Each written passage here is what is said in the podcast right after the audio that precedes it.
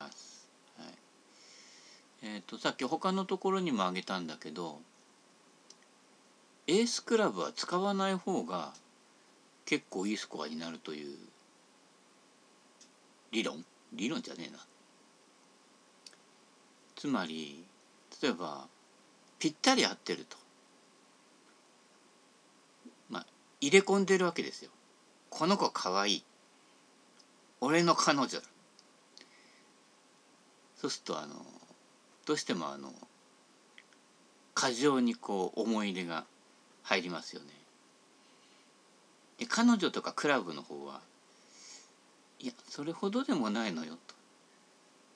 ちょっとどんな人か知りたかったからぐらいだったりねするもんですよ。はい、お互い様で成り立ってるわけですね。そうするとこれだっていうやつでいくと大抵力むわけです。でクラブのポテンシャルを生かしたいから振っちゃうわけですね。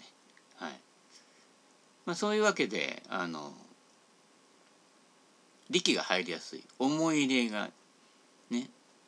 まあ、うまくいくと信じ込むことも大事ですけど、まあ、大体ね彼女もそうですけどうまくいかなくて「あはいはいそれまでよ」のことが多いわけですよね。だむしろ、以前ね、今ピンにいるのかな、最近雑誌出てるかな、クラブフィッターやってるようですけれども、F 川くんがね、ゴルフしに行くのに、あれ電車で行ったの違うかな、要は自分のクラブを持ってかないでレンタルクラブでやってみたなんていうのを ね以前やってたんですよ。それもありだなと。その日たまたま偶然がね出会ったクラブでやってみると。そうすると どうなるかっていうと、要はその日探りながらやっていくわけですよね。そうすると相手のことをよく聞くわけ。慣れ親しんで、ね彼女になったねかみさんになったっていうと、ね、某ハンバーガーチェーンの元社長でさえ暴力振るったりわがまましたくなるわけですよ。いろんなことで腹立てたりとかね、距離感が近すぎると。ところが今日出会ったってなるといきなり存在な口は聞かないわけですよね。あ、この人どんな人だろう、耳を澄ますとかそういう働きが出てくるわけですね。そうすると意外とレンタルクラブでやった方がいいと。私なんかは、まあ、ハゲプロも結構そうだけどボールとかねあんまり無頓着なので、その日そのホールで OB やって自分のボール拾いに行ったら他のボールがもう落ちてたと。じゃあ次のホールからそのボールでやろうみたいな感じになるわけですよね。つまりこのボールこの銘柄これ一番最新型で一番飛ぶんだボールはこのって言ったら、飛ぶボール持つと飛ばそうとしちゃうんですね。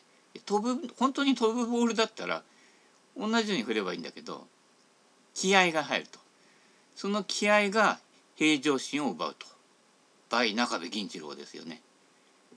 はい、つまりそこに特別な感情が入ることによって平常心でなくなるという。このクラブどんなクラブ、この木何の木気になる木みたいなね、ちょっとこいつとは相性悪いんだけどなんかちょっと使ってみたくてシダ、みたいな感じでね、それもラウンドシダとかで やったのが意外と、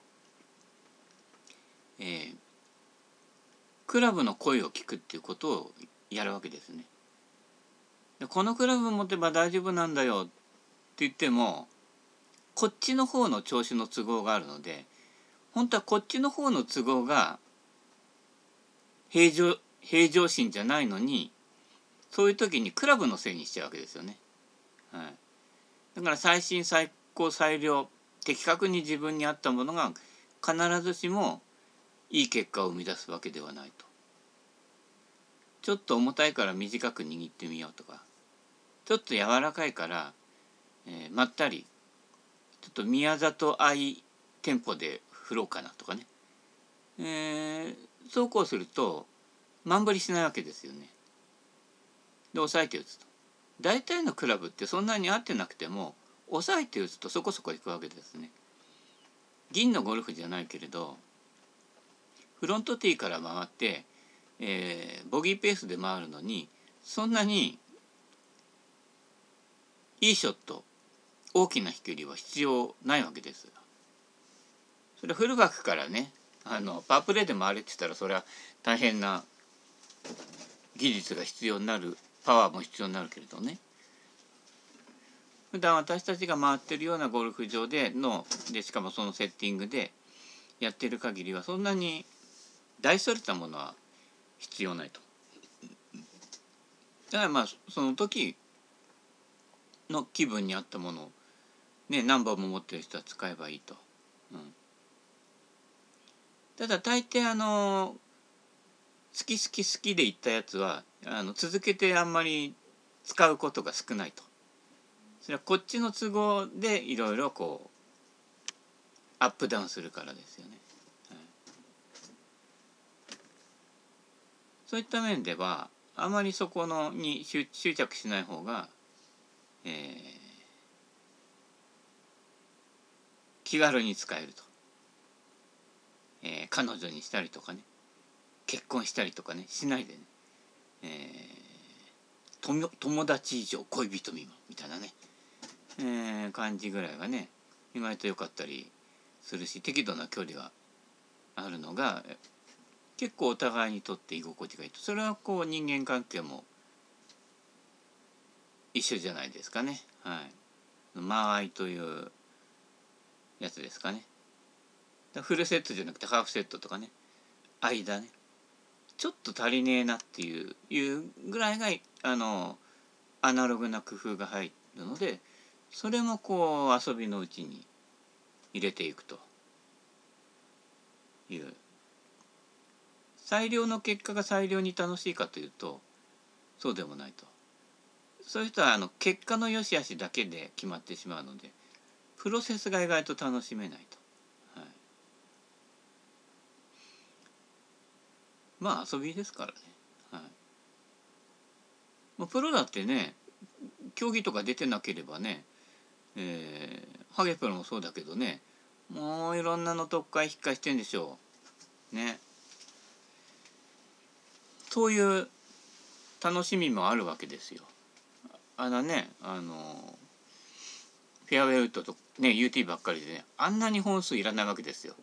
必要かって言ったらハゲプロの場合4本ぐらいあればほぼほぼ同じスコアで上がってくるのでね、そのプラスアルファのおまけの楽しみをやっていると。なので、そんなにこのクラブじゃなきゃダメだとかね、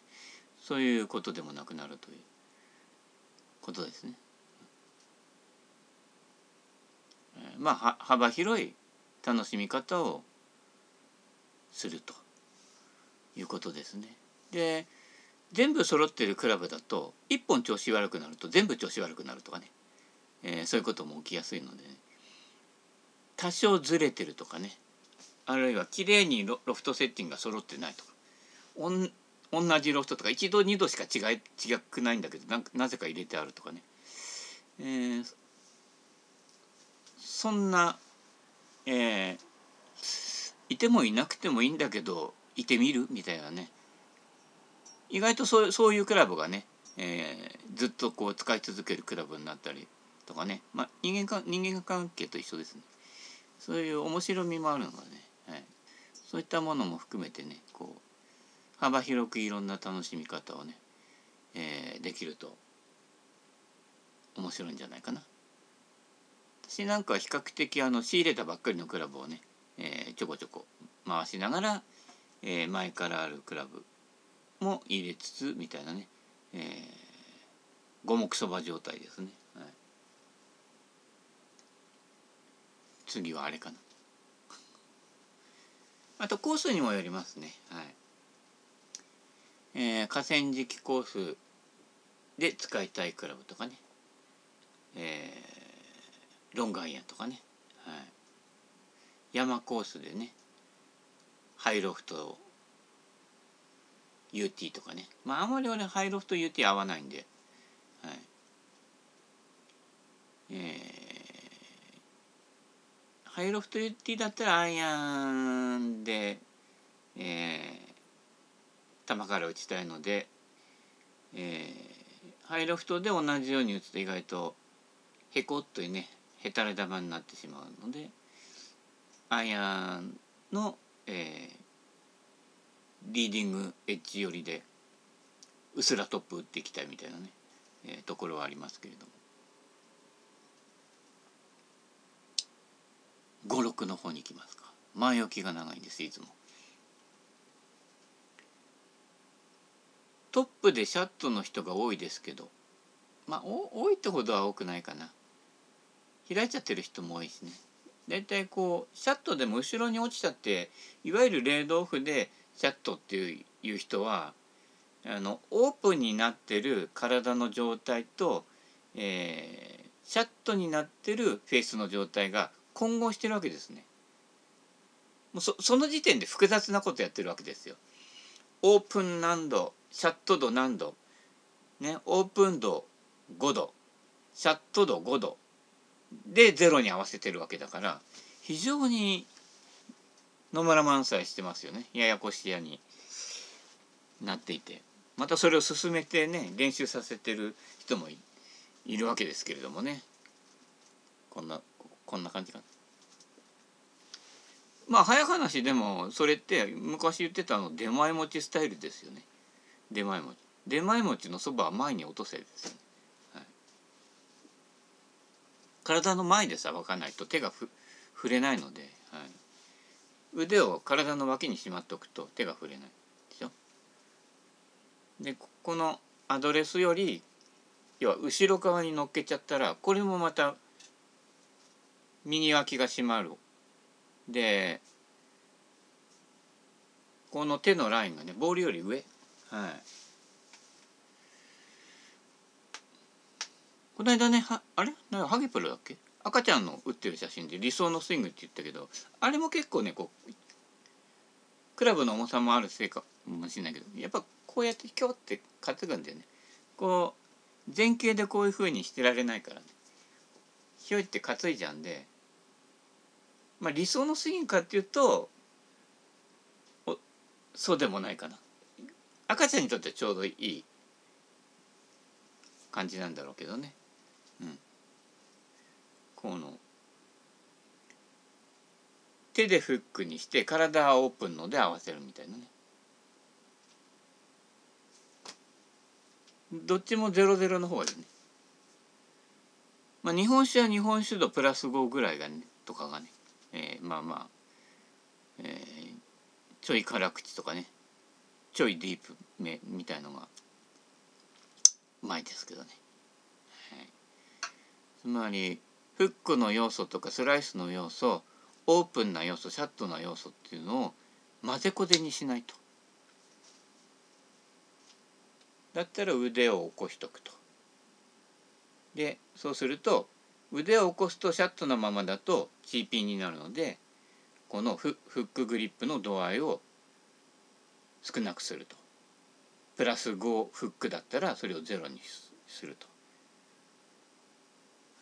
いう方がストレート2ストレートで、途中で細工しないと。いわゆるレイドオフでもこっちにねじれる動きが入るわけですよね。このひねりの動きが入るっていうことは体にとっては不自然なわけです。筋肉もそれによって戻すから骨もよじれるわけですよね。で 筋力があって骨が脆い人は骨が折れるわけですよね、うん、で骨の折れるスイングっていうことになってしまうので、ストレート2ストレート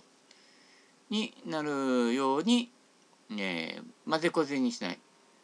スライス打つのかなと思いきやぶっつけ引っ掛けにするってなると混ざってるわけですよ。ここまでスライスの振りでいきながら、このままだとスライスになるから、ここで止めてこうぶっつけることで無理くりフックにしちゃうと、まあ、ここから何もしないでドンと落とすとそうなるから、それ楽は楽だけどね、抜けないので、そしたらフックとスライスの要素をごちゃ混ぜにしないで、まっすぐ立ってツッとやってツンとやって、トム・ワトソンみたいにシンプル。トム・ワトソンも昔ね、フック系でこうトップでシャットになるようなね、若い頃やってたのをスクエアで、そうするとこうね、ベントグリーンからね球だけ拾えるウェッジショットとか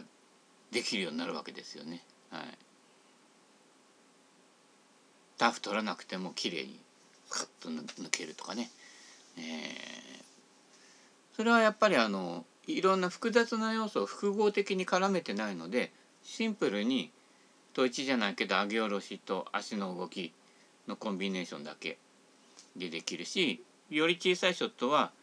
そもそも、足の形決めといてね、小さいアプローチとかねやるし、パターの時は動かさなくてもいいわけですから、そういった複雑化する要素を一つ一つ削ぎ落としていくと、混ぜこぜにしないっていうことですよね。クラブは混ぜこぜの方が面白いけどね、ヒッコリーから最新チタンまでみたいなね、クラブの歴史博物館やみたいなね、感じになるわけですけどね、まあ使いましょう、博物館に入れないでね。大事なのはトップじゃなくて上げ始めのテイクバックでフェースの目でボールを見続けること、ツッのツッっていうね、ここができていて、この状態のままいくわけですね。キープ、これをこっちにやってレイド&シャットとかね、なんかもうこんなになって何なんだろうねっていうね、こういう感じにしないことですね。この出だしのちょっとここに入るところまでを一定にするということですね。大体上げ始めで開いちゃう人が多いので、その開いちゃうと開いたままいくからと思うので、シャットにして、でこうグッとかこう構えて五木ひろしでいくわけですけどね。だそうすると効率悪いんで、ベクトルが勝ち合うんでね、飛距離も方向性も損してるっていうことですね。はい、ドライバーだけ無理くり飛ばすんならね、こうやってやっちゃってゴリャって力任せにやればいいけど、力任せにやるスイングっていうのは力がなくなってきた時にはさようならになるということなので、で故障もしやすいですよね。は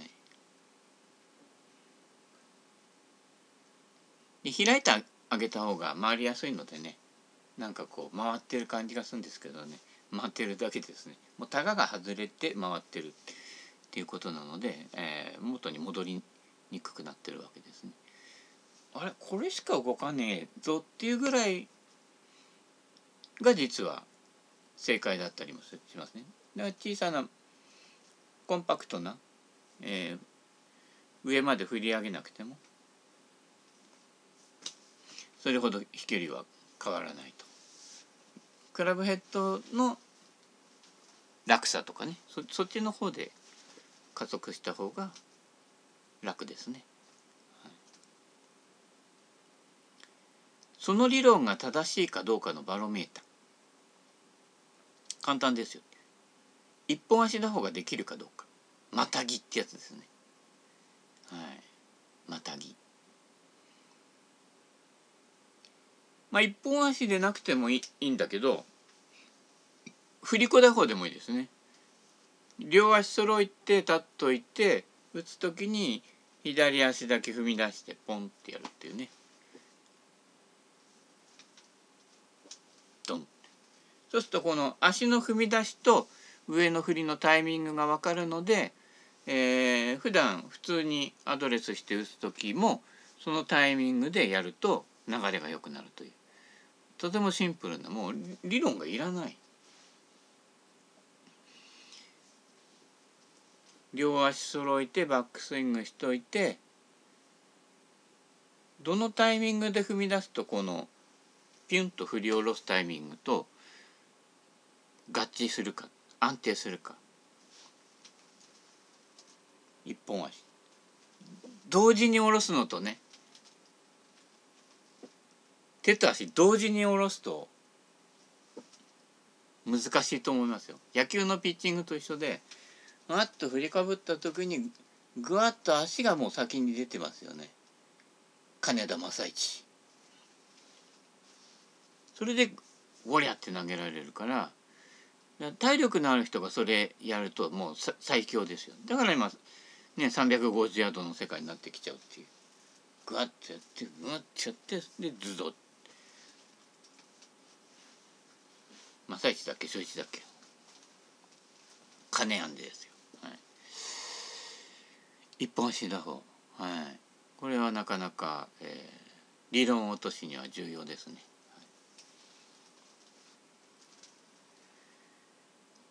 23、スイングや球の方向ばかり気にする人が多いですが、実際のところ長いクラブの方が振ってみると完成モーメントが大きくて振り負けしてるってことも多いです、はい、つまり長いクラブに行くに従ってもう少しアンダースペックにした方が良い人がほとんどです。軽やわ理論ですね。だから下の方のショートアイアンとかね、そっちの方は、あとあるいはね、スーさんじゃないけどウエッジはスチールの方がいいみたいに、感じる人もいるわけですよね。まあ私は結構ウエッジ軽めのやつを使ってますけれどもね、はい、この右手の感覚と一緒くたに使いたいからね、まあ右手一本で振ってるような感覚なので、そうすると軽い方がいいっていう、そういう理屈なんですけどね。だから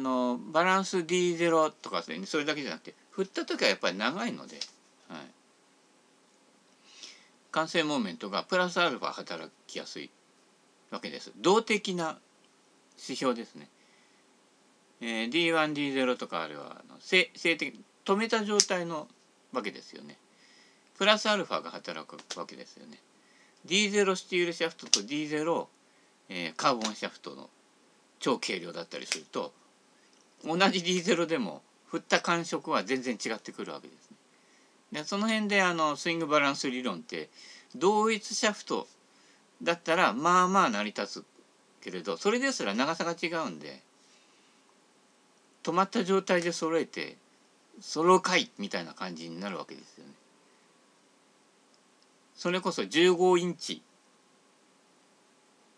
の短いやつと45インチのやつで、バランス揃えても振り心地は揃わないわけですね。でバランスって言ったらグリップの重さの方、グリップの方を重たくしてばまたバランスずれるわけなので、あんまり意味ないわけですね。はい、手元の方をね、グリップエンドにね、それこそ極論すれば1キロの球乗っけちゃえばね、こっちの方が傾くわけでね。その細かい D0 がなんとかでってこだわってる人を見るたんびに洗脳されたなっていう感想を抱くことが多いですね。は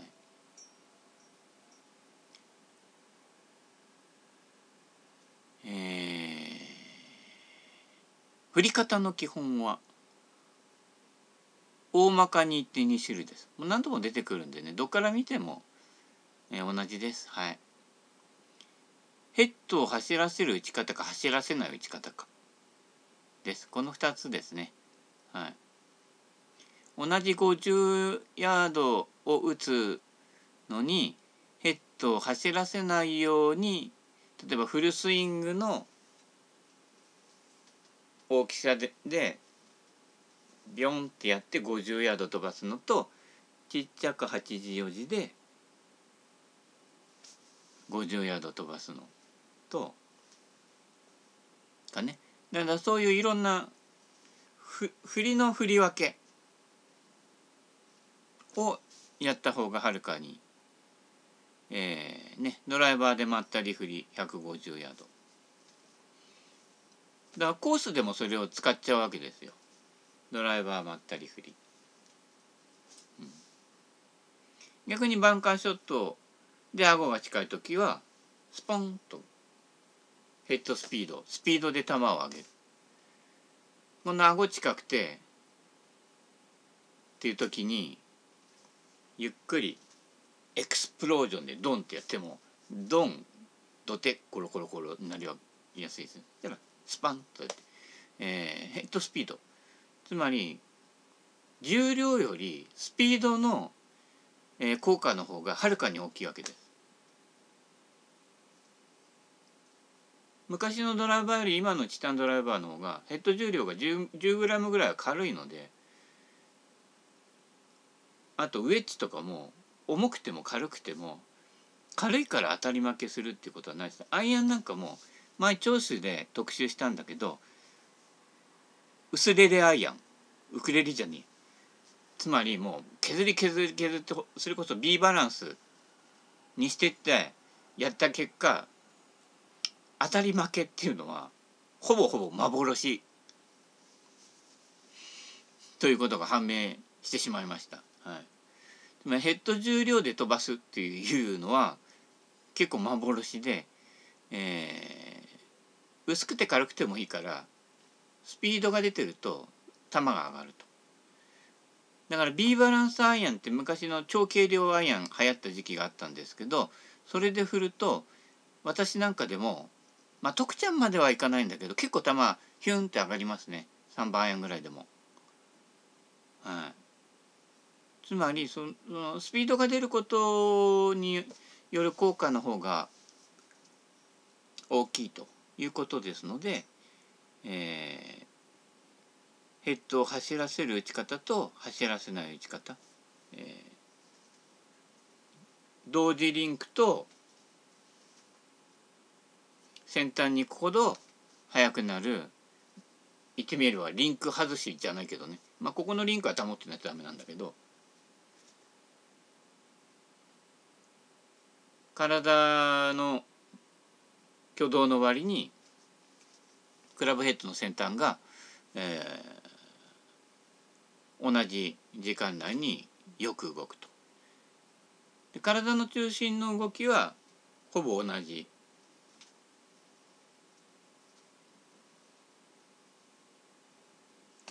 というこの2つ、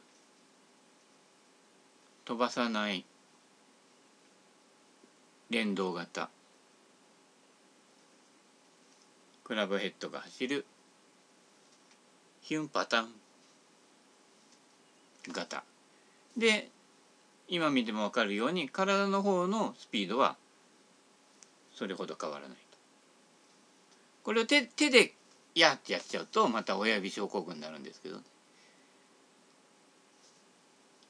トップで作ったこの形をずっとキープしたまま落としていければずっとクラブヘッドは上の方にあって、ここまで下まで来た時にスコンと追い抜いていくっていう感じ。クラブヘッド主導型っていうことですね。佐藤誠一さんじゃないけれど、まあ、クラブヘッドの重さを感じながら振るみたいな。重さ感じる時って腕の方